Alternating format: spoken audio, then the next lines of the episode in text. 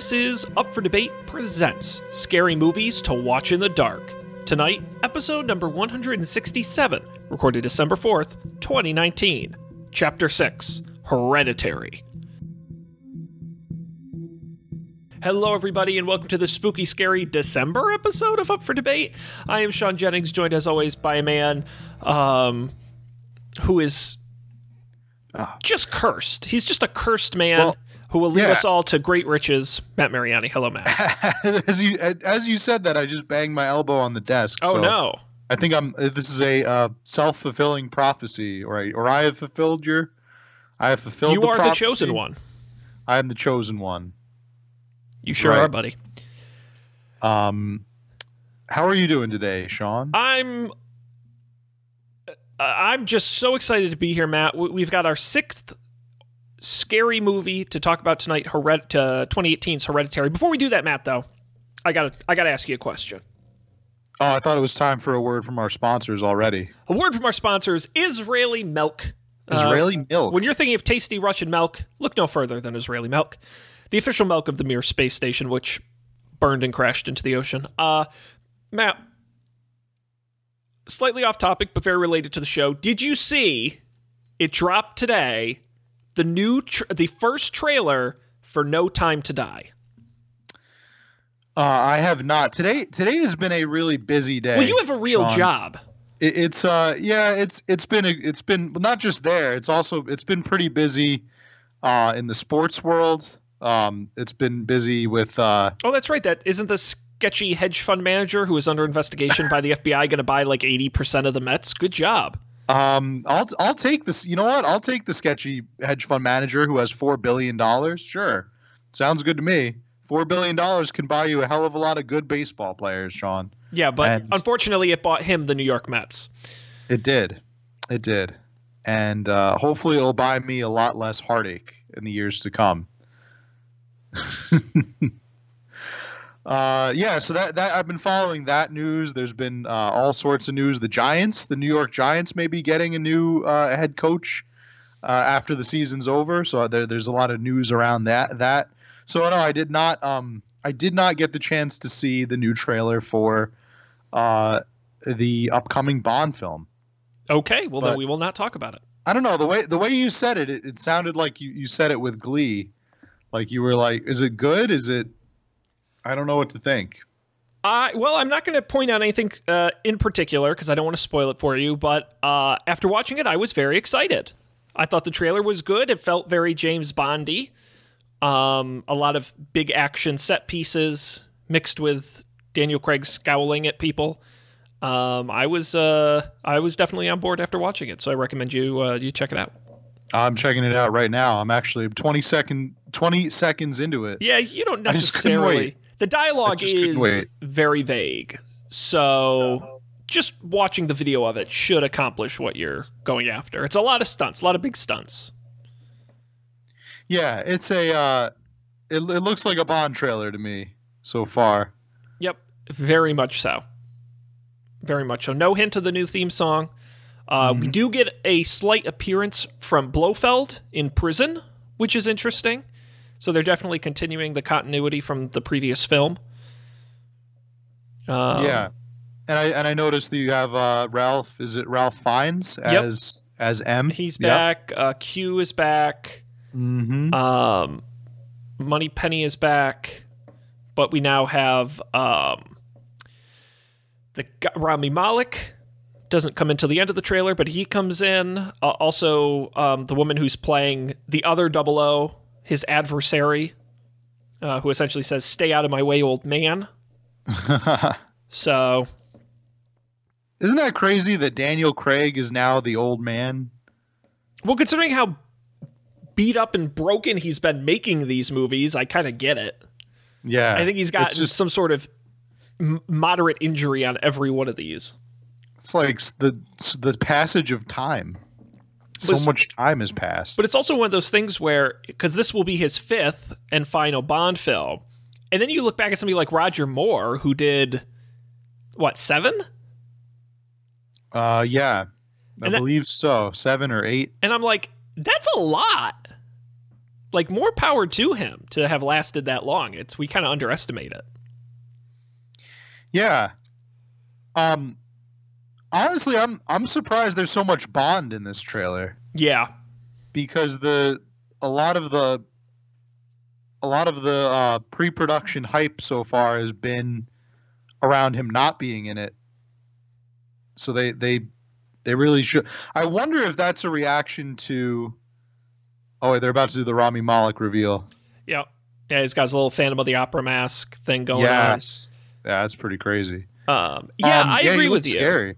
I agree yeah, with no, you. I wonder. I wonder if how much of that is is because of the um, backlash with, I guess, the announcement of uh, the uh, the announcement of I, I forgot her name. What is Yes. the the double O agent? Right, the Um, new Double O agent. I, I agree with you, but the other thing too is, I mean, he's the face of the franchise, right? If you put up a trailer and he's barely in it, you're not going to know what movie you're watching. So I, Yeah. I, ki- you know, he's got to do the Bond, James Bond line. You know, he's Of course, of course. I, I yeah, I'm, yeah. I, I'm just surprised that it's. uh I don't know. I thought I thought maybe they would they would have more of her in it. it'll be Because- interesting to see when the movie actually comes out how representative this trailer is. Yeah, it, I feel like I feel like there's a lot of misinformation, obviously, what going on with this. There's a lot of misdirection, um, misinformation being spread. I think uh, intentionally and unintentionally, just to drum up uh, people, just to drum up conversations Sure. which I think it could pay off. Um, and uh, I we're, we really just have to wait and see. So far, yeah, I, I think uh, see after seeing the trailer, I'm I'm pleasantly pleasantly stoked about it, which I haven't been in in many months. So Yeah, it'll be fun. We'll certainly watch it in 2020 and talk about it here on the show, as we're obligated to do. And now I'm like, well, shit. I I don't like going to the movie theater, but on this show we did an episode on Force Awakens and we did an episode on the Last Jedi. Like, do I have to go see the new one? you do. I think we're I think you're contractually obligated. The new Star Wars you're talking And we about. do, yeah, and then we do a whole episode on it. oh, we'll talk about it. Ugh. talk about it for sure. Uh, that's something, by the way, that I've I've kind of sweetened to. Um, pretty much pure, purely, I would say like eighty percent due to the Mandalorian. Have you been watching? Do you have Disney Plus? I do. I saw the first three, I think, so I'm a little behind. You're Uh, only one behind. They've only put out four well, that's the thing is I don't know when they release them. So every Friday. Oh, it's every Friday morning, I think. That's like helpful to 4 know. Yeah, so you're only one behind. Uh, okay. So But yes, I, I actually have been enjoying that quite a lot. I really like the bite-sized episodes. yes, I've like said they really knew what they were doing with that. The 22 minutes, like someone needs to figure out, spot. and I'm kind of optimistic about what Marvel's going to be doing in terms of TV shows on Disney Plus.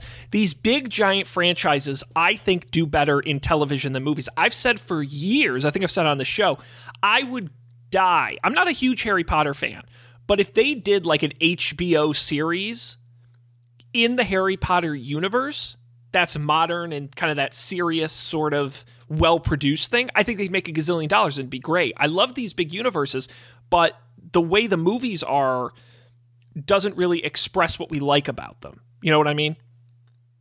yeah, So that Um, I'm excited for for things like this.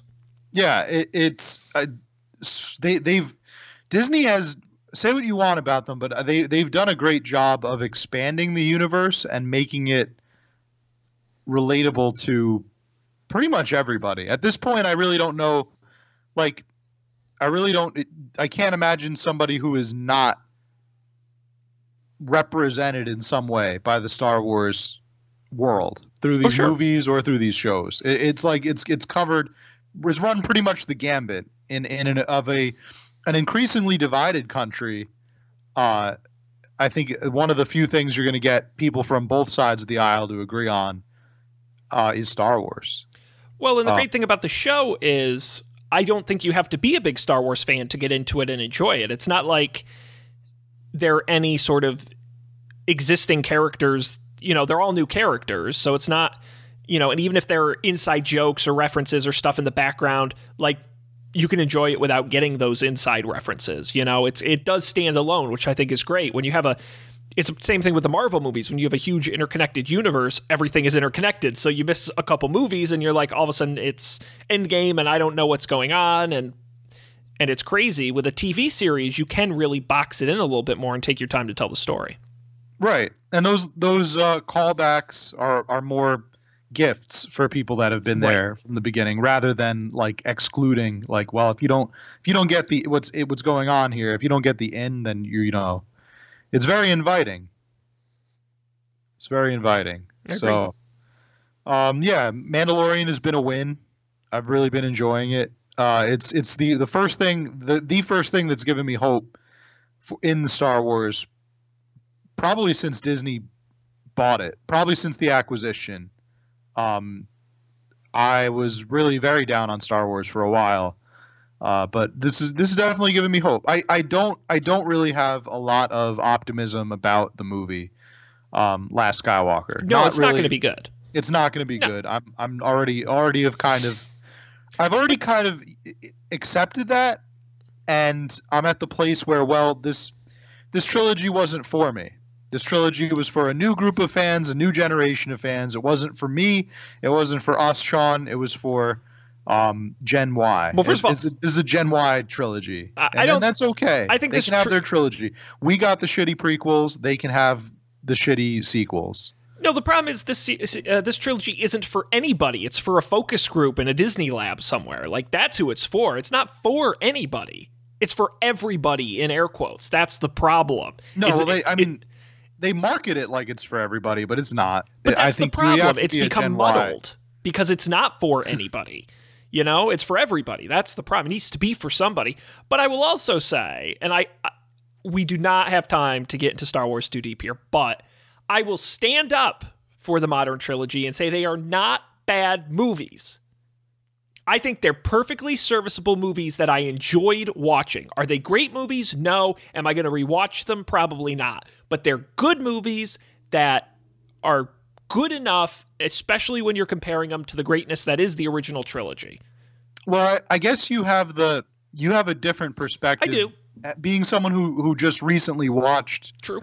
all of the Star Wars movies versus someone like me who grew up with the franchise. As someone who grew up with the franchise, I could say that these are these are very piss poor representations of the Star Wars universe and are I don't think are very good movies. They're entertaining and I guess stuff happens in them, but uh, Force Awakens was just a, was a rehash. It was a lazy rehash of A New Hope and um, uh, the Last Jedi I, I don't even know what to think about the Last Jedi. It was just such a mess. It was a mess, is what I no, think. No, I think it was. was I think it was challenging. It was complete mess. No, it, it, here's the thing, Matt. You cannot blame the filmmakers for your expectations. That's the problem. It's not the filmmaker's problem. It's not Rian Johnson's problem that you came in with crazy expectations. I didn't Maybe have crazy expectations. You did because that's all you're saying is like I'm comparing it to the old movies and it's part of the universe, all the shit. You're right. I came in different because I didn't have expectations, and that's why I realized they're not terrible movies. They're fine movies. I, I can't. I, it's impossible for me to look at them with that with any other kind of lens other than. But but that's what I'm saying. Nothing be, would have lived up to your expectations. And, uh, yeah, nothing would. I, I disagree. I think that I think that the Mandalorian is a very good but series. it's a, it's a totally it's different, a different format. It's outside of the universe. It's a different format. It's outside of the universe. Well, because it's in the whole, same universe, but no, it is canon. But look, the second in, time. the second in Force Awakens that Han shows up and Leia shows up and all the it's the it's the same shit. You're immediately handicapping yourself. If they had done this totally unrelated to the yes. other movies, just in the I universe, agree. I think it's it different. Been much better. But that's where the expectation comes in. And I don't think that's fair because they're not terrible movies. They're not. They're just not. I've seen terrible movies. The prequels are terrible movies. These are average movies. Sean, this trilogy made me appreciate the prequels. Well, look, the prequels are I unique. actually, I, I, have the grown prequels my appreciation special. for episodes one and three. Two is still the bottom of the barrel for me, but but they're good in like a cult movie, we joke about it kind of way. No, I, I mean, yeah, it, it's that's true, but it's they're also they're they're also not they're not egregiously bad. They're not Stop like that. except for except for Attack of the Clones, which is egregiously bad. But I guess that's that's the issue, right? Would you rather have the prequels, which is an egregiously but it was original. It was original. It was it was something that I was had you're not right. been done before. Didn't work, but it was original. So I guess right. Would you rather have the bland reheated leftovers, or would you rather have a new recipe that does not taste good? Wow. Because that that's really what you got. I don't know if I agree with your comparison Oh, okay. here, but uh, I would I would just rather have the Mandalorian. Can I pick the Mandalorian? The Man- Mandalorian is like Well, a tasty dessert. no, it's like that, That- hot new restaurant around the corner with the chef that was on the cover of the magazine, and you're like, ooh, It's like it's like gastronomy if Yeah. gastronomy were like am- amazing. Molecular gastronomy where it's like they give you they give you that because the episodes are so short. It's like a little one bite. It's like those little capsules that in um in Willy Wonka where you swallow them and it turns you into like a big full- blueberry. Yeah, yeah, yeah. It's like it's like a three course meal in a capsule. That's what Mandalorian is so far. So I'm really enjoying it, Mandalorian. So, I am too. Um, But we'll save the rest of our Star Wars talk for right. Rise of we Skywalker were, we were later this talk month. about Hereditary, and We are, Matt. This was uh, Yeah. our sixth and final horror movie, obviously our most current one coming out in 2018. Matt, you picked this movie. Why? Why did we watch this movie? I did. This was this was my pick. You were so Uh, excited.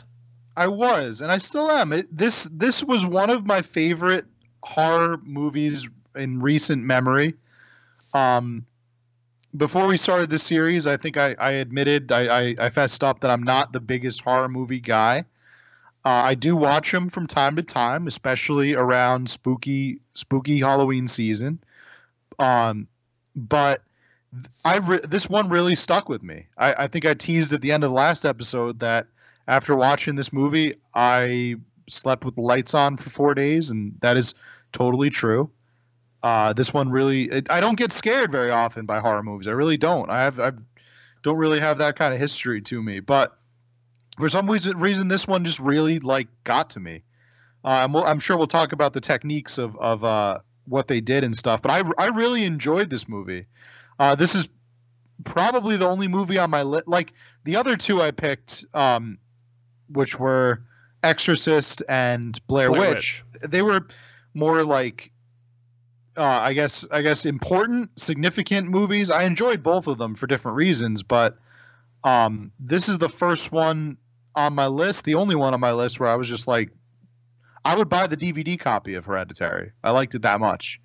I would, I would want to watch this one again and again to just like pick it apart. And I actually did. I actually did go back and, and rewatch this one for this for this uh, show. So, um, I enjoyed it. What were your thoughts on Hereditary, real quick, before we jump in? Matt, we have to play our trademark favorite game here on Up for Debate, which is Guess Sean's Opinion. All right. Uh, you didn't like it. Is that what you're going with? I'm gonna go with you didn't like it, because usually we we differ about things like this. You know our slogan, the two, the show where the two hosts agree on everything. I agree with you. I actually enjoyed the movie quite a lot. I thought it was Dang. it was a successful, well-made movie. Now, how I would describe Hereditary, my opinion on it in a sentence or two is I would say it is a very successful movie, a less successful plot. I had so I thought it was shot very well. I thought the acting was great. I thought the effects were very good. I thought some of the family drama stuff was actually my favorite parts of it, which we'll get into. But the central conceit of the movie around the cult and the demon and all that stuff, I felt landed a little flat for me. I felt like it, it wasn't properly set up and landed throughout the movie, where I was scared, I was invested in the characters, I just didn't get it. I had to do extra reading to get it. Now, maybe I'm stupid. That wouldn't surprise me. But I just felt like they could have cleaned up that aspect of the movie a little bit. That's my main criticism. I don't have much else to say in terms of bad things, but that's number one for me. I think that maybe their goals were were a little a little scattered. Would you agree with that? They're like the end goal of the movie. Like it starts out very much stressing the mental health aspect, and then by the third act, you're talking about a demon cult, and it goes kind of off the rails uh, with with uh, with that arc. But see, there's I just think they did a bad job of setting up stuff before it happens because in a horror movie you have to like set up things before it gets there so the audience isn't confused. And in this, I like the on paper version of this where you're like, "Oh, you think it's mental illness, it's really the supernatural stuff and the demon was in the girl's body, but it needs a boy's body and the the grandmother was in the cult with this other lady who like I kind of like all those elements, but the way the movie introduces them and the order in which it does it to me it just didn't flow nicely. So by the time you get to them all naked and bowing and and Peter's going up there putting the crown on your head, I'm like, I think I know what's going on, but at the same time like what is going on? Well, that's uh, maybe that's just me, but that's exactly why I like this movie because right after it was over, I went directly to my computer and pulled up the Wikipedia. You shouldn't have to up, do that. I, I disagree. I think that, that that adds some it adds an element to the film. It's like the film is is now infiltrating your uh like your it's infiltrating your your time outside of but it, watching the movie. And you got I, I, did the same thing with with all the marvel movies with infinity war. And I, I i'm i'm the least avengers person you'll ever meet. I never read any of the comics didn't know about any of the heroes going in. After i watched infinity war the first thing i did when i got home it was one in the morning I had work the next day. I didn't care. I went to my computer and I, I researched the hell out of Thanos and the Infinity Stones. Why? Because it got me hooked. It got me invested. But that's and different. That's what I think Hereditary, Hereditary does. But that's different. It's not setting you up for a sequel, but it's getting you to like it, it was in my mind and it stayed with me for like a whole week and then I wanted to rewatch the movie right away. I'll give you the rewatch part, but here's the difference between your Marvel example and this, which is at the end of the movie, you generally understood what was going on. Bad guy wants the weapons, the heroes fight him. Pretty straightforward. You wanted to learn more because you were curious, because you want to expand your knowledge. For me, I had to do research to fill in the gaps in my knowledge. Well, what gaps? What gaps did you I, have to I just, in? I didn't. I kept thinking of all the different parts of the movie where I was like, did did they like set up the girl to get killed? Like, was that on purpose or was that an accident? It was on purpose if you if you watch the movie again, um, for those of you listening at home, uh, the, the uh, it's the scene where we're talking about the daughter who um Charlie, yes, who gets her Charlie, right, her head taken who, off. Uh, who gets her? Yeah, gets beheaded by the by the the uh, telephone pole. Yes. If you slow it down or if you freeze it, the symbol of the cult is on the telephone. Which pole. I saw, but yeah you don't know it until the very end. It's something that you have to like think back and be like, "Oh yeah, that's right." But so then, the whole thing was kind of set up. But here's the thing happen. about the cult, right? They don't inherently have any supernatural powers. I don't. I think they do. I think they they have that demon that's that they worship that I guess helps them. But I guess my point like is, that. how do you set up that accident to happen? Uh, he's a demon. He can do supernatural crazy shit. That's how it happens. like that's I mean, I, for me, it was suspension of disbelief. I, I, agree with you, but like for a movie that that does take its time to point out some of these plot things, I just I, some of it missed for me. But I generally agree with you, and, and and there are a lot of aspects of this movie I do like. I don't want to just focus on what I don't like. Um, starting with the quote unquote twists in the movie which when they spend the first 30 minutes setting up the creepy little girl and i'm like oh clearly she's there's something wrong with her She's yes, not right. Now, now, now, this was something that I wanted to get into more when talking about the marketing behind the movie, okay. but all of the trailers that were released for this movie, if you go back and watch any of the trailers, they the trailers make it very clear and it's it's a total misdirect. They make it very clear that Char the movie is about Charlie and that it's about her get like possessed or that she has some kind of supernatural powers. And it cherry picks quotes throughout the movie that make it sound like this this girl is is like a like a um a witch. Yeah. and it's it's funny because the uh the i think it was the director you can correct me if i'm wrong but the director of this movie was the one who directed the movie the witch right um, or or it's are, somehow connected to the witch. You're incorrect. It's not okay. The witch has it has some kind of connection. I could be wrong. Maybe I'm wrong. They're very similar movies. If you have you ever watched The Witch, I, I that's why that's why I thought they they might have had the same director. Well, but... A24 Films produces a lot of the sort of current horror films. Um, was involved in The Witch. Yeah. Um, it, um, many critics compare it to The Witch. That's, yes, that's what I'm getting here. Spend the audience. Uh, yeah. So if you watch The Witch, may, I, I feel like maybe a lot of people that were were watching were like, okay, it's it's going to be like a a witch, but like the witch is set in in like Puritan New England times. Maybe this will be like a contemporary version of that. Uh, that's at least that's the way that the trailer kind of makes it seem. But the film is is not about that at all.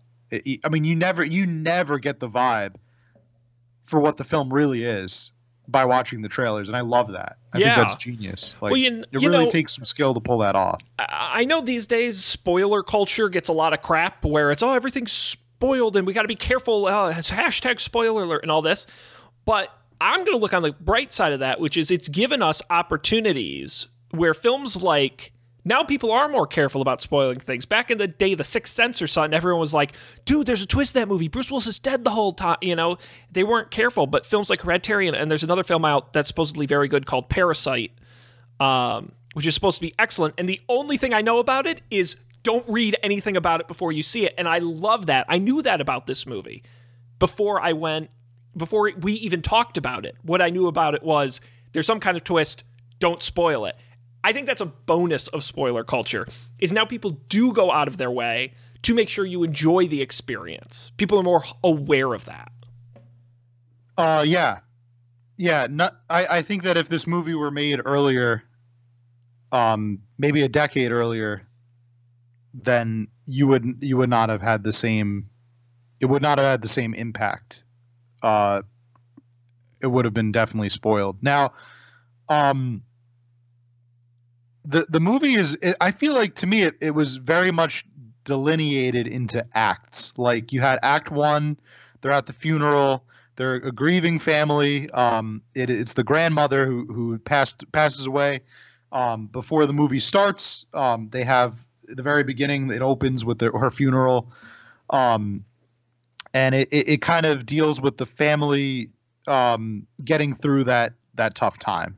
So it's all about that um, the main the the real main character we could we could we could actually say it could be one of two people right? It could be either the mom annie or uh, her son peter. Either either one of them could be the the true main character of the movie. And mm-hmm. um annie the the mother is like really taking the death hard um, she gives a speech at the at the I think it's at the funeral about like mental illnesses and and her like uh, that run in her family and uh, all that. She attends a support group. Um, by the way, did you know that if you if you look at the if you watch the movie again, some of the members in that support group might look a little familiar. Oh, are they cult people? Some of them are oh. cult people that show up at the end. That's some awesome. So um, yeah, that's that was a, a neat little uh, Easter egg that they hide in there. Um, so yeah, um, Peter, he's like in the beginning of the, the the characters go through these like incredible changes as the movie goes on. So I think Act One, it's like a typical family doing typical family stuff. Obviously, things go way off the rails in Act Two. Uh, this is when Peter is going to his friend's house for a party. The mom convinces him to take uh, his 13 year old sister, which yeah, which bananas. I remember thinking like that that would never happen in real life. I think like, um, he's he's a teenager, like he's he's got to be like in his late teens, but his sister's like 13. She's like 12 or 13 years old. She's young. Like well, and even the excuse he uses which is like it's a school barbecue or something like that. It's like they don't even go to the same school probably. He's in high school and she's in middle school. Right. I, I I wouldn't buy it. Like he doesn't even say it's a bonfire. I think he's like it's a it's a he says it's like a party a or barbe- he calls it a, a barbecue. barbecue. Oh, yeah. Okay. All right. So, well, it, it's that's just terrible for both reasons. Like you're expo- you're exposing your 13 year old daughter to all kinds of teenage shenanigans, and you're letting her be babysitted by your babysat by your irresponsible like delinquent son who gets detention and stuff. Well, I don't know about that. Maybe But- he's a good kid for all I know. But, see, the question is though, is this all part of the plan? no, Do you think? Well, again, uh, maybe if you assume if you It's assume her death is part of the plan, she has to get to the party, eat the nut-filled cake. right, she eats a cake. Get driven that has home- nuts in it. Don't call an ambulance. No, no, no. You have to drive her past that exact pole. Her head sticking out the window. He has to swerve around the deer to one side and get close enough to the pole to take the head off. So the way I just the way I would think of it is that they lay it like they lay a bunch of traps, and the one we saw is just the one that oh my happened god! to work. How I want to see the like the alternate version of that, where it's like you know he walks over like a net that's supposed to grab him, or there's like a trap door in the floor, and he you know like a Mr. Yeah, Magoo style. like Home Alone style. Yeah. Yes, very funny. Yeah. Now, I thought it would have been kind of neat, and and I don't know, maybe maybe maybe uh, maybe it wouldn't, it wouldn't work. But like, imagine if in the background of one of the scenes you see like a news report, and then the news lady is talking about how. Uh, this this cult symbol has appeared all over town and is in like different places. Like Ooh, you're sounding like a horror movie writer.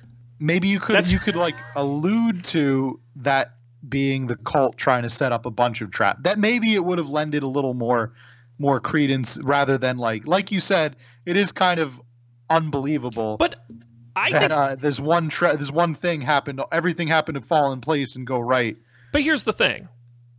I'm going to stand by. I think that was an accident. you think it was a total I think it was a 100% total accident and it accelerated. Because here's the thing, right? Before she dies, nothing weird and supernatural happens. no the movie's very family. normal So my theory is they could have killed her at any time.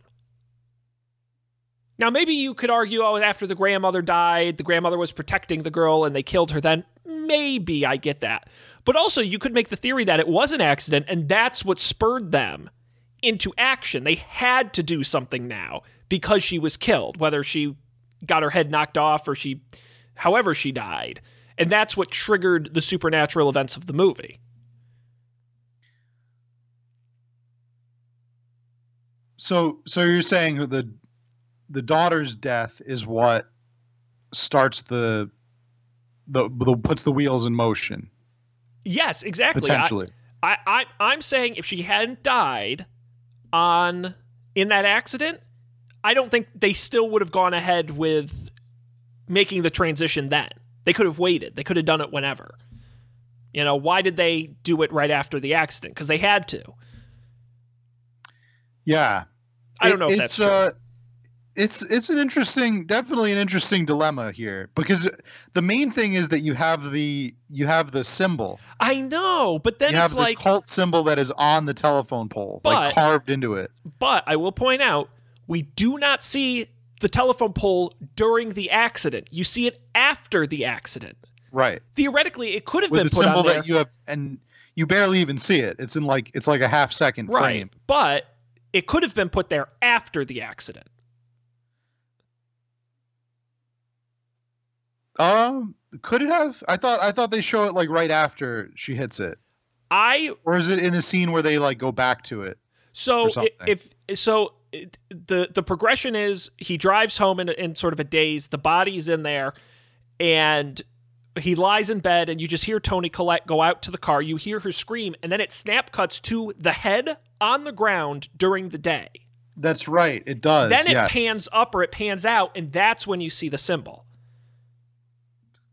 Um, but my argument with that, and and we may be getting too spoilery here, but we've spoiling spoiled the whole lot. thing. Yeah. Um, if uh, they do something with the head at the end of the movie, Yes. if you remember, um, so the head wouldn't still be there, if, if, and the symbol they would have taken the head and then carved the symbol. I That's- I would think. That's a fair point. That's Um, I'm I'm gonna give you that point. I don't think we know So- an answer. It's weird. My my opinion is that I mean, well, first of all, uh, we can establish that they I think they put it there so that people watching the movie the the meta meta reason is that people who watch the movies would have the exact same conversation that we're having about it. But um, I think that the symbol was like a magnet like it was in, in like engraved with like supernatural. We see a ton of supernatural stuff Yeah. happen at the end of the movie in the True. third act, um, which I call the supernatural act for that very reason. So I think it's it's it's um, kind of like it's saying that the demon cult has this power and had it all along, and they, they use their special dark magic to precipitate these events in, and put them in motion. But see, I ah, I also am going to challenge that because they specifically say that shit ain't going to happen until the soul's in a man's body. They specifically say that a a, a girl isn't going to help get them what they need. Well, they, they say that the, the demon can't come back until it, the soul is in a. He can't come back as like. Um. But- the like he, he can't be at his full strength until the the head is in the body. But I think he still has like partial strength and stuff. But we never see the cult members actually doing any quote unquote supernatural magic. Really, the only time is when Joni is performing the um, seance in her own home Right. where shit's going wild. Joan, by the way, that is uh, Annie's friend, who I think she meets at one of the support groups. Yes, and we later Yeah. learn has been in the cult all along. Right. Uh, by the way, that that might have been my favorite, like, cra- crazy turn. I, I think that's that's kind of for me where where things start to like go go well, well off the road. Oh, walls. totally. Um, when she looks at the welcome mat and she sees that it like the same it has the same artwork and same patterns and it kind of tri- as her as her mother used to make and it kind of triggers this thing inside her and she does like some research i didn't not that i didn't like that i i didn't really i it, that's that to me seemed kind of unbelievable Well, and that's like- that's when I talk about the issues I have with the plot, where like I don't mind the things they introduced. I didn't like how they did it and the order in which they did it because in that same shot when she goes back to the house and, tr- and knocks on the door and there's no answer and then the camera pulls back into the house and you see the triangle's been etched into the table and Peter's pictures in the middle there's candles everywhere. They do that before she then goes to the house and goes into the photo albums and sees the photos of Joan together with her mother. Which to me is an odd way because it's like, all right, at this point we already know she's in the creepy cult that we know her mother's involved in. I didn't need the photo evidence to put those pieces together. Is that really the right order to introduce Yeah. these things? yeah it's it's almost like that it is almost like those two scenes were out of order like the the other one should have come first because when she comes she goes back to the house in like a in like a panic and then yeah she's looking through the trunk and she sees the the picture of uh joan with her mother and the connection that they have and and Oh, and those great photos where they're like raining gold coins on her and she's like, those were fun. I laughed at those. Those were She's- so over the top. I, I thought it was her retirement party at first i was like oh that's cute they went to her mother's retirement party because she has like the dress on Well, what do you think they were going to do? Like, you know, drink the blood from a goat or something? Like, yeah the the pictures those pictures weren't convincing enough it seemed like a nice cult. It did. It seemed it seemed more like a um like a like they would have a pancake social Like a or book something. club, Like yeah. a, yeah, it was like a book club. It, um, I didn't see them sacrificing animals and stuff. Uh, not very cult like, but uh, they definitely get very cult like toward the end of the movie. Oh, sure. Um, terrifyingly so. So Um, before we get into the third act, can I talk Yeah. about one of my favorite sections of the movie? One of the things I liked most about the movie? Definitely, yeah. We've seen a lot of horror movies on this show over the last five weeks. And the one criticism that I have, and this is true of the horror genre in general character development. There's very rarely character development. They come in, hi, nice to meet you, stab, stab, stab, end of movie, right? This movie, I would argue, is more of a family drama than it is a true horror film. And this this this focuses heavily on these characters. I give Toni Collette is a superstar in this movie. She's out of control. Actually, I thought all the acting was really good, um, but I enjoyed her especially. But one of my favorite scenes in the movie is where the three of them, uh, after Charlie's death, are eating dinner at the table, and there's sort of that simmering, and then Peter and Annie go at it, and they're screaming, and there's ba- that was such a great just dramatic scene. There was nothing supernatural about it, there was nothing horror about it. It was just these people confronting two recent deaths in their life, who's to blame for what, their past struggles.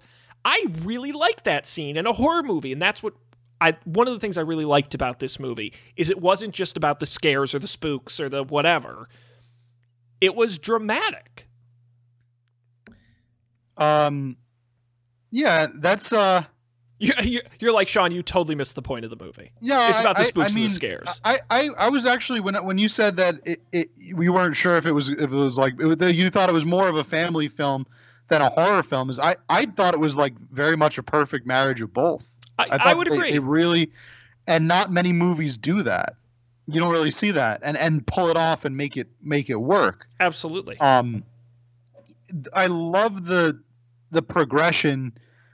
When we start the movie, it's very much about the, this family and, and the trauma that they're going through with the grandmother's death. Then the trauma they're going through with the daughter, the young daughter's death. Um, and and the family is kind of breaking apart over these two traumatic events that happen, and and no one's really keeping it together. Um, it it then I I love it. It almost like rem- has to remind you that it's a horror movie. right. Right. You just keep keep There's this demon Earth, and like it, it kind of like snaps you back into that. Like, oh my, yeah, I'm supposed to be really scared. Like, um, if anything, I thought like like I honestly when I saw the movie for the first time, I almost fell asleep. somewhere about somewhere about halfway through, I think it was it was it the the, the um Charlie had already had already died, and um the the family were like going back and forth and having fights, and I was like, okay, like that's this is all it's all going to turn out to be some kind of like mental health like like um we, they, they mentioned that the grandmother has had issues and and then maybe Toni Collette will run around and chop people up with an axe or something and that's how it, how it'll go. Um, that was my prediction for the movie. I was so happy, I guess, to be to be wrong and that there's actually this like subversive cult behind the scenes controlling everything. Um, and then of course we, we have to talk about the the metaphors with the miniatures yes. miniature the um main eh, Toni Collette is a uh I love how we keep calling her Toni Collette. Um, but we I- do every time we do a movie, we just call them by the actors' names. That's Yeah. not new to us. d- did you know that um I had to look at I, I didn't realize this, but her name in the movie is Annie Graham. Annie Graham, subtle, subtle. Yeah. Um it would have been better if the, like other people's names were actual anagrams of, of things. Maybe Well, they are. uh I don't know. Nah, I'm, I'm very bad. too lazy to look at it now, but uh, I, I think that's cool, and I think you you get that first scare in the movie when the grandmother is like in the corner, right, looking at her making the the miniatures, and then all of a sudden she's gone. Mhm. Did you see? You remember that? Yeah. That um, the technique with that was outstanding. To, to me, that there's nothing scarier, and I and I didn't even really, I di- I had never thought of this until I saw the movie. The movie actually taught me what I'm afraid of, um, and it's that those scenes in movies that are, it's not the jump scares because those Right. are those are crap. Um, it's the it's the like off how do I describe it? Like off center, off focus things that are like in the corner of your vision and then you look at them and you see what they are and it just scares the crap to me Yeah. that is a hundred times more frightening than it than a simple jump scare will ever be Oh, totally. And this movie Um, had a, had a, had a couple of those really good. I there was a moment uh speaks more of the quality of my TV, but uh when after Peter bashes his face in and he wakes up in bed and uh, behind him up like floating in the corner is Toni Collette. The contrast on my TV was not good enough. It just looked like a like a blob and I'm like, is there something there? I'm sure in the movie theater you would have really seen it, but I'm like, what is that a person? I couldn't even tell it was Toni Collette. I'm like, what the heck? You know, I like I, I like turned down my lights even more. I'm like, what is that? It, it was great because it's actually that whole sequence where she's sort of chasing him around the house. She's always kind of blurry in the background, or she's always just out of eye. I totally agree with you. Yes, it's it's genius, and and it's in every every scene through that chase. Like you can find her, but she's like hidden somewhere, and that I thought that was great. Um, again way way scarier than a simple like jump scares i think they elicit like a natural reaction from everyone. Sure. and it's kind of silly to like be like oh like you're scared. Uh, like that's our, i think that's our natural like evolution has has taught us that things jumping out at us we're supposed to react to that. If we don't we would have died a long time ago. But I think whereas like the things that are off center often like that are hidden and then you find them uh, it's just always to me more terrifying because it's like how long has that been? That's almost like the two are like I'll, I'll, I'll use the evolutionary example like imagine our primordial cavemen ancestors wandering like on a hunt in a jungle and then all of a sudden a mountain lion jumps out and sideswipes us like attacks us. Obviously we're going to be scared. That's like the jump scare. The the corner of the eye is like look, looking around in the trees and seeing that like a the tiniest spot seeing the the mountain lion and then you have a brief moment of like how long has he been watching me before he attacks well, that's exactly That's- what happened in Blair Witch, right? It's not what you see; it's what you don't see. right That's scary. exactly yeah that, that's right that's like the roger ebert's quote Um, I but I think you know another thing about this movie is, and this goes to what you're talking about. It's such a slow burn movie. I- i- If you had stopped the movie at the point where they head out to the party, and you had said, "All right, I'm going to cut to the last scene," and it's like a naked cult, two headless bodies praying to this like junk demon with a girl's head on it with a crown. And this this guy walks up and they put the crown on him and says he's now their demon leader of their cult. I would have been like, how do you get from A to B? But that's what this Yeah. movie does well is it ramps up I will say A in a good way, but B in such a fast way that your brain almost doesn't have time to comprehend it and that's a good thing. Because I think if you spend too much time, like I did, and you're like, ah, these pieces don't quite fit, but the movie goes through it so quickly where all of a sudden it's like boom, boom, boom, boom in the span of like 20 minutes. Um, I think that was a really interesting choice to kind of hold off on that so long in the movie.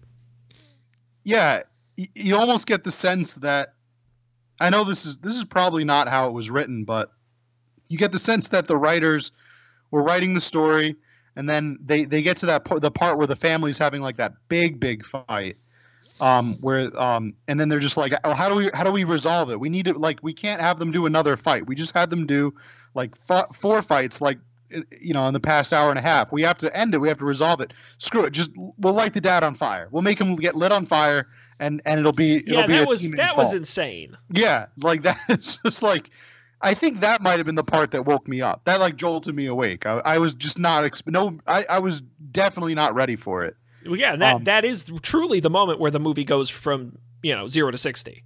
Yes, yes. Because if you think about it, even the seance stuff is pretty tame as far as supernatural movies go. Like we've seen way worse than that. It isn't until there that they're really like, oh shit, this isn't just like a spook in the house. This is like this is crazy murder. When when she's up in the attic cutting her own head off, I was literally like, what is going on? Yeah, and uh, those of you listening at home, you're not gonna you, I you won't be able to fully appreciate it, but Sean did the full.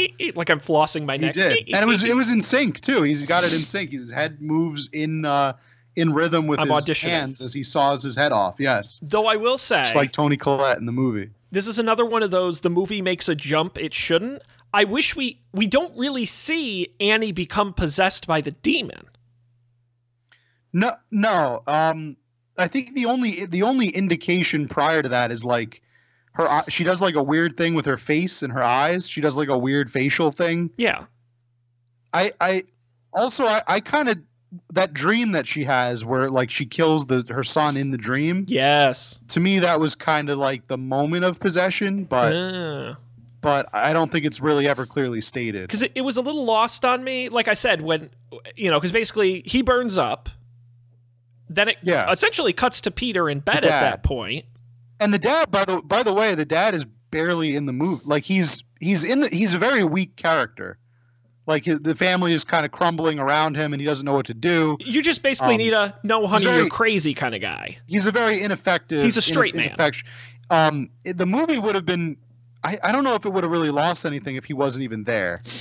He's almost like the sacrificial lamb because No. he dies at the point where the where the the movie goes crazy. Like they needed a, a character to just kill off to make the movie No, I think I think you do need a person who's grounded in reality because I think if it's just Annie like experiencing these things, you're gonna be like, "Whoa, this lady's like insane." But I think when you have a straight character like that yeah, who, who says, "No, honey, you're crazy," or "I'm gonna keep this family together," I think it it helps you pump the brakes on the action a little bit, and I think it, it we would have accelerated too quickly. So actually, I I do appreciate him in this movie. so Not you super think he's effective. in a way maybe he's the he's the one that's trying to keep us all grounded. Like he's Yes. he's kind of like the audience where you have like, to have a no sayer in a supernatural movie because if everyone is all of a sudden on board with it, there, there's no interest. You have to have someone saying, "I don't believe in ghosts" or Yeah, "Aliens that- aren't real." wasn't that Peter at that point? It's that's Peter all the way up until his mom is hiding in his bed trying to kill him. Yes, and I mean it's true that he doesn't believe, but then there's the scene where they do the séance in their own home, and he's even like, "I can feel it," and what's going on. He never says, "No, it's not happening." He just says, "I'm confused." It's really the father who's like, "Honey, this isn't," re-" and then of course he accuses her of putting her mother's body up in the attic, and I just I think you need a character who reflects us as the audience because otherwise it becomes unbelievable. Where we think, oh, maybe she did put her mother's body up there, or all this is this is all a dream. It's all far fetched. Like I think you need a grounded character. Yeah. Oh, but uh, he wasn't a forgot gr- about- he wasn't a great grounded character. I will give you that. Yeah, I don't know. I just he, He was boring. He, he seemed kind of boring. Yeah, he seemed kind of ineffective. But you're but you're right. He is he's kind of represents that like logic. There must be a reason this is happening. And then him going up in flames is is really like a metaphor for, you know, all all sense of logic, all sense of reason just going out the window.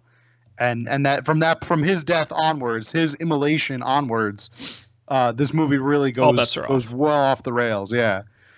Um, I forgot that the reason he burns is because um, they if they when they're doing the séance, they think it's Charlie's ghost, the daughter, Yep. who is controlling everything, possessing everything, not acknowledging that it's really the, the demon. Um, that uh, they throw the sketchbook in the fire, and that's what catches fire. Um, and then I think she she's maybe that's the moment when the when the demon possesses her. You know, like I said, I it was confusing for me as a viewer when we cut to Peter asleep in his bed and he wakes up and she's like in the corner floating following him and I'm like, "When did this happen?" Mm. Like all of a sudden she's doing this shit. Like to me I think it worked in some aspects, didn't in others. The demon is sort of ill-defined because because even so we're and this is another question I had where the daughter Charlie, um, played by Milly Shapiro, who she I think she's really great in this. Uh, fun fact: she was the first Matilda in uh, the Broadway show Matilda. Hmm. Uh, which you you know you watch her act and you're like I get that that makes a lot of sense. Um, but am I supposed? Did she know she was possessed by the demon? Like I'm confused Um, of how much it was Charlie and how much it was the demon. Did like the demon control hundred percent of her? Did she know she was possessed? Because that's what the movie implies, right? Is that the demon has been inside of her all Right. along. That's why and, she's and she is kind of strange. Like she's got like weird tendencies and stuff. that's what I I'm don't saying. think it's that weird. It's more her. She's more like just an awkward girl. Eccentric. She's eccentric, right? She's But how not much of doing that- like really weird stuff. How much of that is her, and how much of that is the? Does like the demon have control over her? I think that it's very subdued in the beginning because the movie wants it to be because it's still supposed to be about mental illnesses and it's more about this grieving family But than it's it is like, about about you know supernatural possession. but it's like when the the the teacher tells her to stop playing with the toy, and then the bird flies into the window. Like, did the demon do that? Yeah. Like, I I'm just yeah, I think that the that's that's like the demon practicing in a way. It's like trying to like. There's two ways to look at it. I guess there's the meta way, where you know it, that's that's to let us know that this girl has something going on with her, and it's right. remember the expectation when you watch the trailers going in is that this the movie is going to be about this girl being possessed by a demon. It's going to be kind of like a new version of The Witch or a new version of really of of the Exorcist. Exorcist, yeah. So um, that's what you you're thinking about going in, and you see her do this. That that actually that scene is in the commercial, is in the trailer, um, and I think it's still part of like before it it before it totally sub, subverses our expectation, and and the girl dies in the at the end of the first act of the film. Right. Um, I think it's but there's that's the meta way to look at it, and then there's also the story way to look at it, and that is the demon is kind of rehearsing or practicing or building up his strength so that when he is able to move into the son's body, Peter's body at the end of the movie, um, he's going to be at like full strength or full Okay, form. so that's what It's we like re- assume. rehearsing. That was Yeah. that's just completely my take on it when I, I saw mean, the movie. I could be way off. For better but- or worse, they left it vague, and that's okay. I think I'm going to be really honest, which is if this movie were only the third act, like if this movie was just the cult stuff, I don't think it would be a very good movie. I really don't. There's some interesting things. I think it'd be like a okay, that was a fine horror movie. I, you know, I think you need the first two acts of the really strong drama stuff, the really good acting, the the nicely shot movie, the fun stuff with the miniatures and with all the kind of stuff going on to make the third act enjoyable. I don't Yeah, think I don't think without both it's this good of a movie. yeah, it's you've got chocolate, you've got peanut butter, and and the the first part and the second part are very different for for that reason. And uh, I think that's really what makes the movie work. It's what makes it kind of gel. Sean, the, the the coolest thing to me about this movie, the coolest thing overall, is if you did you notice that we had this whole discussion about how the, this is about a, a movie about a cult, about a demon, um, where it starts out as about r- mental illness and then kind of devolves into like this this movie about um, about otherworldly things. Mhm. But you you can watch the same movie and come to the very different conclusion, and that is this whole thing, the whole movie, was about Annie Graham's mental illness, and she imagined this whole thing. That this whole crazy, or the son imagined the whole thing rather, because he's the only one that makes it out alive at the end. That he, is now crazy because the grandmother was unstable and and and so on, and he has just kind of completely lost touch with reality. And there's no demon, there's no cult. This is all just his crazy imagination going wild. Right? I'm going to be honest. I think that would be a really wrong way to look at this movie. How so? I think there's a 0% chance. Because I think, look, I'm all for the it was a dream thing in movies, right? It was all in the character's head stuff. Like, that's always fun. But I think that takes a, a lot away from the movie if if you go that way. Because as much as I criticize the cult stuff at the end, and I do, elements of it were very good. And it was at least at minimum, at minimum, very entertaining to watch the effects were really good and crazy stuff was going on and the cult stuff and i think i think to go that far but have it be in somebody's head. You know like i like the scene where she lights him on fire or she sees like the ants crawling all over him and it's all kind of a dream. Like that's good. Little bits the dream. I think if you say the whole thing was it's like it's too far to be a dream. It goes it goes to uh it, it, it really convinces you that it's not. Like it- especially because and and it this drove me a little bit crazy because again movie pick whether you're going to be vague or be specific. After peter falls through the window to theoretically his death right and we see like a little cgi effect of the spirit kind of go down and go into him not leaving a lot of vaguity there. You know what i mean? So you're clearly saying spirit's real and it is now in peter. I get why you have to do that for the audience but still you're not leaving much to the imagination at that point we know the demon is inside of Peter. We just saw it happen. You know what I mean? And I feel like if elements of this are a dream, I'm just uh, I don't know. You I I admit you could see it that way. I think I think that's kind of a waste to see it that way because I think it's too good being a real movie to be in someone's head. If that Uh, makes sense. if I mean obviously, I, I agree that it was not a dream. I, I I'm of the mindset that it was exact. The movie is exactly what it shows you to be. Um, I think that there could be other interpretations though, and that and that's what's pretty cool about it is that the if the movie is kind of watched in reverse, it it is about like this family dealing with a lot of issues and a lot of stress, and maybe the anxiety is building up and causing them to have hallucinations and stuff. Um, I think that it, it, if I were the director, maybe I would add one scene to the movie and and make it a little more clear if, if that it could be ambiguous. I would say like at the end, right when he's with the cult members and the um, you have the they're in the treehouse, Yeah. right? You know the scene, Oh yeah.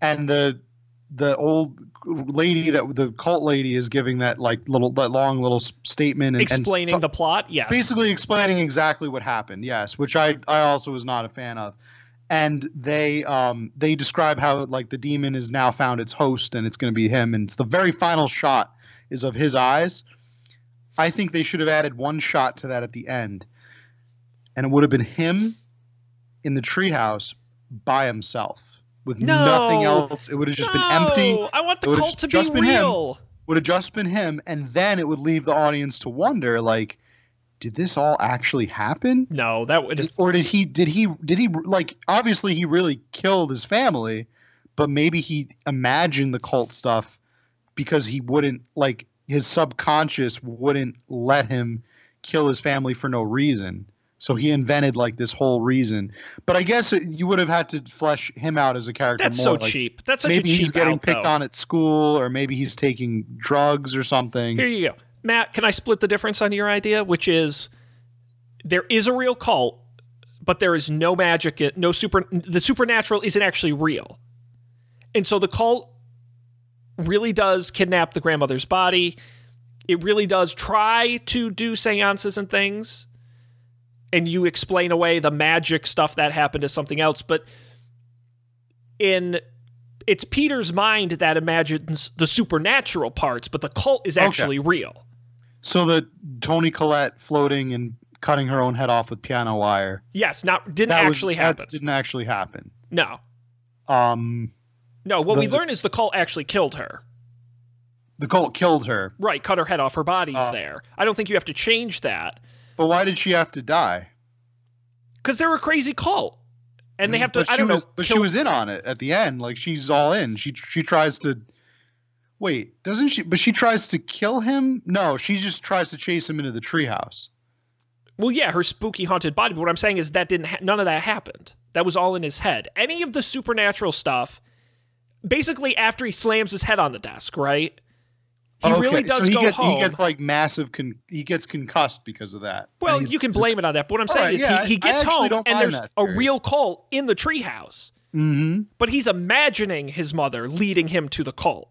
But why does why does he do that with the slamming his head into a de- the desk repeatedly? Well, I'm not saying that necessarily caused it. Maybe you can just say he went crazy. Why does he slam his? I don't. Look, I'm He- not writing I mean, the he movie. beats himself up pretty bad. Like it's it's like he gets like bloody no- like black and blues and bloody noses. He he slams his head into that desk hard. Yeah, but you can- over and over again. But you can explain that away. He was startled by seeing his weird reflection in the mirror, which was also in his head. I don't know, but I'm just saying, I, the, don't take away the cult. The cult has to be real for this movie to work. no, I'm not taking away the cult at all. But I'm- that's I'm what just you- saying well- that the Yeah, actually yeah I was I was trying to to go with the like an explanation for the spooky supernatural stuff. well, that's tough. I mean, again, deep down, I'm I'm pretty sure that it all happened. That it was, you know, it is a horror movie. I agree. So willing suspension of disbelief. I just love the misdirect, and I love that we can have conversations about, like, you can't have that same conversation for, say, The Exorcist. It was obviously not in anyone's head. Like, No, that was there are three- straightforward. there are like three or four people that are like, sure. This is real. Um, the mom, all the priests, the doctors, like, this is really happening. I mean, this But was in this movie, I, I love that it, it can be kind of debated. this was by far the most complex horror movie we watched this year. It was. This merit it merited a lot of discussion, and I'm, I'm sure there's a ton of stuff that we could also dissect and talk about. Like, um, Yeah, there is something I have to mention before we get out, which was one of the funniest things in the movie that I saw, which is the scene when they get to the party Okay. and you're not even going to realize this happened. But I'm cr- a crazy person, and you know they they they set up the fact that there's nuts in the cake by showing one of the party girls who's like drunken at a party chopping an insane amount of nuts. Oh yeah, I remember It- that. the, Yeah. pile, the pile of nuts was like bigger than the cake itself. It was It's- so many, and she's just like chopping it and going at it. And I was just like, oh, she's gonna eat the cake and have the nut allergy, like obviously. But it was Yeah. so this like drunk girl at a party just chopping an insane amount It's like of a nuts. comical, a comical amount of it nuts. really, it really was. Which, by the way, uh, this this is like a rage. This is like an alcohol and weed fueled party with a bunch of, fun. of teenagers, but somebody baked a beautiful cake to bring to this party. Well, and the cake already. I thought was already in the background, already baked. So maybe they just sprinkled some on top. Somebody really took. I, I I feel like somebody's mom was like, "Oh, you're going to a school function? Oh, bring the. I baked this cake for it. Like, let me bake a cake." You know, like a PTA mom or something, and not realizing that this is actually like a one of those debauched teenage parties, not a not a I school going to say party that, at all. that was a nice cake for a drunken it was a very but- nice cake. That's why I, I. That's what I really think. And the, the girl was probably like, "Fine, I'll, I'll just bring him the cake." But do you think uh, another girl's mom was like, "Ah, shit! I forgot you had to bring something. Uh, uh, well, all we have in the pantry is this giant bag of nuts. This comically sized bag of nuts. I guess you could take this." And the twist, the mom is Joan. Ooh, the cult. Yeah, the Set the cult whole is the up. one that put the nuts there. That's right. Can't trust those cults. We're- now, we're- when you said when you said you, there was a comical part in the movie, my mind immediately went to um, the part where Toni Collette like repeatedly slams her head into the door Oh, when she's like yeah. already possessed. the, And the she's, like, attic floating. door. Toot, toot, Yeah. That was that was like scary That and funny at the same time. It reminded me a lot of like something from The Exorcist. Yes, She's like that just I forgot. bang- oh, that was great. banging her head into the door to like open it. It was crazy.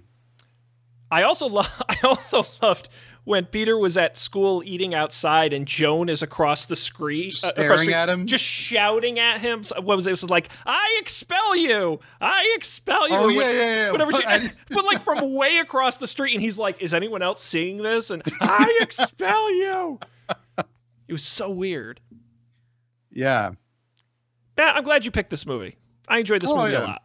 me too. Excellent it was uh, it was it was fun. Um, I I like I said, it's it is really one of my favorite modern horror movies. I hope that anybody who uh, hasn't seen it yet gives it a watch. Uh, it's very well worth your time. It is a slow burn, like you said, but now that you know but it doesn't everything feel that slow. happens, i there's a payoff to it. Because the first and second act are interesting enough that it doesn't feel like a slow burn. It doesn't feel like it's wasting your time. It doesn't. Uh, I mean, when I admittedly when I was watching it, I Well- I almost fell asleep. But yeah, I guess it depends what you- if you just I, want- I, honestly, I was getting I was getting frustrated because I I didn't know where it was going. I was like, okay, this family keeps fighting. It's and then I thought I really thought I had predicted the ending, and and that's the fun thing is when if you if you you go in and you ask anybody after if they've you know if people that have watched the just the trailers maybe and you say how will this movie end they'll have no idea there's Yep. no possible way that you could guess all these shenanigans until like maybe the second act maybe Char- Charlie's Even then- death is absolutely insane. It's absolutely insane. Point blank. yeah Which, by the way, do you know that's actually based on a true story? what is Her the, death? the, the oh is it like an urban legend No, it reflects a real life incident from 2005 in Marietta, Georgia, in which John Kemper Hutcherson, you can tell he killed somebody because he has three names, uh, accidentally decapitated his childhood friend and passenger, Frankie Brom, on a telephone pole after the latter had leaned his head from the vehicle to relieve the symptoms of his inebriation. Hutcherson then drove home with Brom's headless corpse in the car and fell asleep until a passerby noticed Brom's body still in the truck the next morning and notified authorities. It really happened. damn Yeah. All right, Matt. Well, that that's it for our scary movie watch. What fun! yeah yeah um I think we had a lot of great movies. yeah that was a it was a good series i, I hope everybody enjoyed it uh just a, a recap where where would you put this movie in our in our ranking Well, are you ranking it by good movies or movie I, I liked? Movie that you liked. Movies Your that I pers- liked. Personal favorites. Um, How would Hereditary fit in there? I would say my Exorcist and Hereditary are like 1A, 1B. I mean, they're right up there. And right behind them, I would put Scream, um, which I actually really liked. And then uh, Blair Witch probably behind that. Hmm. How, how about you? Uh, I would almost be the same. It, it, it is really hard to pick between Exorcist and uh, The Exorcist and and uh, Hereditary. It's it's a tough a tough go. Uh, yeah, I, I'd probably agree with you with Scream, but I would put Scream right after that. Um, but I don't know. I, I, I got to give a lot of props to Friday the Thirteenth for being the one that kind of started it all, in a way. Yeah, well, there, again, there's a big difference between horror and slasher, right? Yes. You know, if we had also watched Texas Chainsaw Massacre and Halloween and some of these other ones, then we could have maybe compared. These are tough movies to compare because they're just so different. Yeah, it was pretty cool that that our picks were were kind of like mine were the more horror picks and yours were the slasher more slasher picks. So yeah, was, absolutely. It's kind of cool. It was a good mix. I will say, I think Exorcist is the best made movie. I think as a movie, start Oh, to yeah. finish, Exorcist is the best on the list. Cinematically. I, yeah, I, I have Yeah. to agree. I, I think you, you can't take anything away from uh, from Exorcist on that one. Excellent. Well, Matt, Uh, who knows? Maybe we'll revisit this again next Halloween in November and December. Yeah, uh, uh, always the- the spooky time of year. And it's a great opportunity now for us to tease December because we already know we've got a lot of great episodes coming up, including uh, the new Star Wars film. What was it? Right. Rise of Skywalker Rise of Skywalker. Yes. No, yeah, it is Rise of Skywalker. coming out later this month. Mm-hmm. Um, Yep. We will also, I have not talked to you about this, but I'm going to pitch you the idea right now. In some years, not every year, some years we've done like end of year wrap up episodes. I think it would be fun to do an end of decade wrap up episode where you and I share our favorite and least favorite things from 2010 to 2020. Yeah, everybody's doing that now because it is the uh, It's the, end of the decade. It is. Well, would it be 2010 to 2019 or 20? How would you break up a decade? It would be 10 Would to be 19. 20? It would be 10 to 19, or would it be 09 to 9? No, I guess 09 is still the Yeah. previous. no, no, you got to do 20, to, and then 20, 2020 starts a new one. It's got to be. Yeah, I guess other, any other way is madness. So quite a decade. Uh, so yes, we'll have a lot of great stuff coming up in December. Before you know it, we'll be talking the Super Bowl. So we got a lot of great stuff coming up on the show. Our website is up for debate.tv. Uh, go there and get all the past episodes, including all the movies we talked about. Um, those episodes are there. You can also subscribe wherever you get podcasts Apple Podcasts, Stitcher, Spotify, Overcast. We're everywhere. Video version on YouTube as well. Uh, you can see my cat walking around. He's very annoying. Uh, you can also follow us at Up for Debate TV on Twitter and email us up for debate TV, up for debate TV at gmail.com. Uh, but that's going to do it for us here. So, on behalf of Matt, I'm Sean. Thanks for being here, and we'll see you next time for a slightly less scary episode of Up for Debate.